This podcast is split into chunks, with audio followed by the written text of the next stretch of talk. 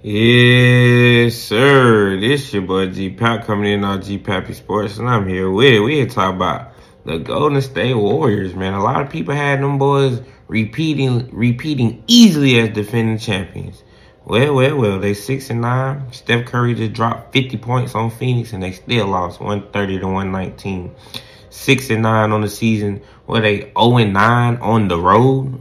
Like that's just crazy, man. But in my opinion, I think it's a few things, few issues going on with this situation.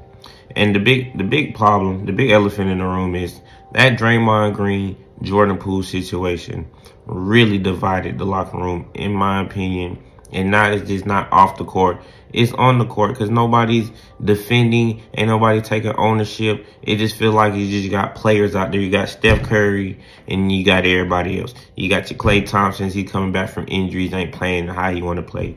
Draymond Green, he's never an offensive threat, so you know he's more of the the gadget guy. And then you got a bunch of young players out there mixed with a couple of veterans that just, I'm telling you, man, if you, it, I just how I look at it. If your OG, if you got an OG, which is Draymond Green, he out here holding the troop down. He he supposed to protect y'all, look out for y'all, and then he betrayed one of his people, and you know he did a mistake, you know, but you punched, you punched the man, and now everybody else looking at you like, mm, mm, and then the people that's rolling with you, cause they gonna roll with you, you know, no matter what, and you know that's what the situation is, and now you got bad basketball on both ends of the court. The defense is just looking awful because if you ain't got good chemistry in basketball offensively, your defense is just going to be just as worse. So you, you seeing it, ladies and gentlemen. And Steph Curry, he is cleaning up the mess by putting on spectacular, spectacular performances and ones, three pointers, floaters, 50 point games. He's doing it all while all this is still going under the table now.